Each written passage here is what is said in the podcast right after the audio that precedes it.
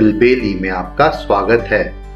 यहाँ आप सुनेंगे बाल कहानियाँ, इतिहास के रोमांचक किस्से और हमारे संस्कृति से जुड़ी हुई मज़ेदार बातें। मैं हूँ आपका होस्ट ज्ञानेश और आज मैं लेके आया हूँ तेनालीराम के सूझबूझ का एक किस्सा, जिसका शीर्षक है, किसका बटुआ?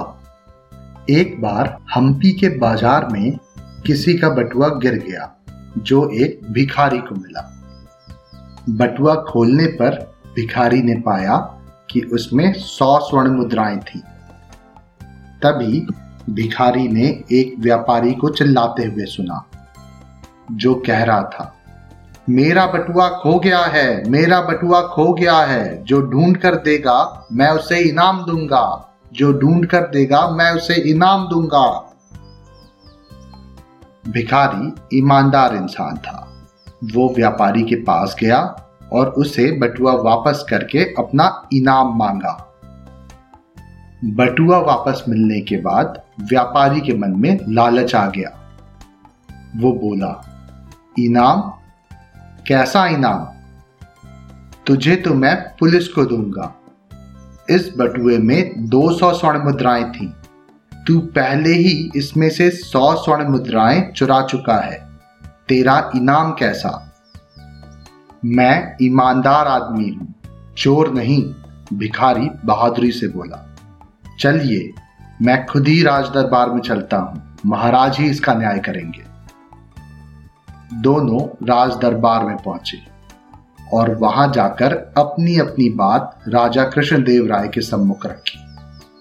सारी बात सुनकर महाराज ने तेनालीराम से इसका फैसला करने को कहा। तेनालीराम ने कुछ देर पूरे मसले पर विचार किया, फिर बोला, महाराज, मेरे विचार से ये दोनों ही सच बोल रहे हैं। व्यापारी, तुमने कहा कि तुम्हारे बटुए में 200 स्वर्ण मुद्राएँ थी। जबकि इस बटुए में तो मात्र सौ स्वर्ण मुद्राएँ ही हैं। भिखारी स्वर्ण मुद्राएँ इतनी जल्दी कहीं नहीं छुपा सकता, और वो भी गिनकर पूरे सौ। तो मेरे विचार से ये बटुआ ही तुम्हारा नहीं है। महाराज ने तेनाली के फैसले को सही ठहराते हुए सौ स्वर्ण मुद्राओं से भरा हुआ बटुआ भिखारी को वापस सौंप दिया, और व्यापारी को अपने लालच की सजा मिल गई। मुझे उम्मीद है आपको ये कहानी पसंद आई होगी। ऐसी और कहानियाँ सुनने के लिए हमारे चैनल को लाइक और सब्सक्राइब करें। इस कहानी को ज़्यादा से ज़्यादा शेयर करें। जल्दी मिलते हैं एक और नई कहानी के साथ। तब तक के लिए धन्यवाद।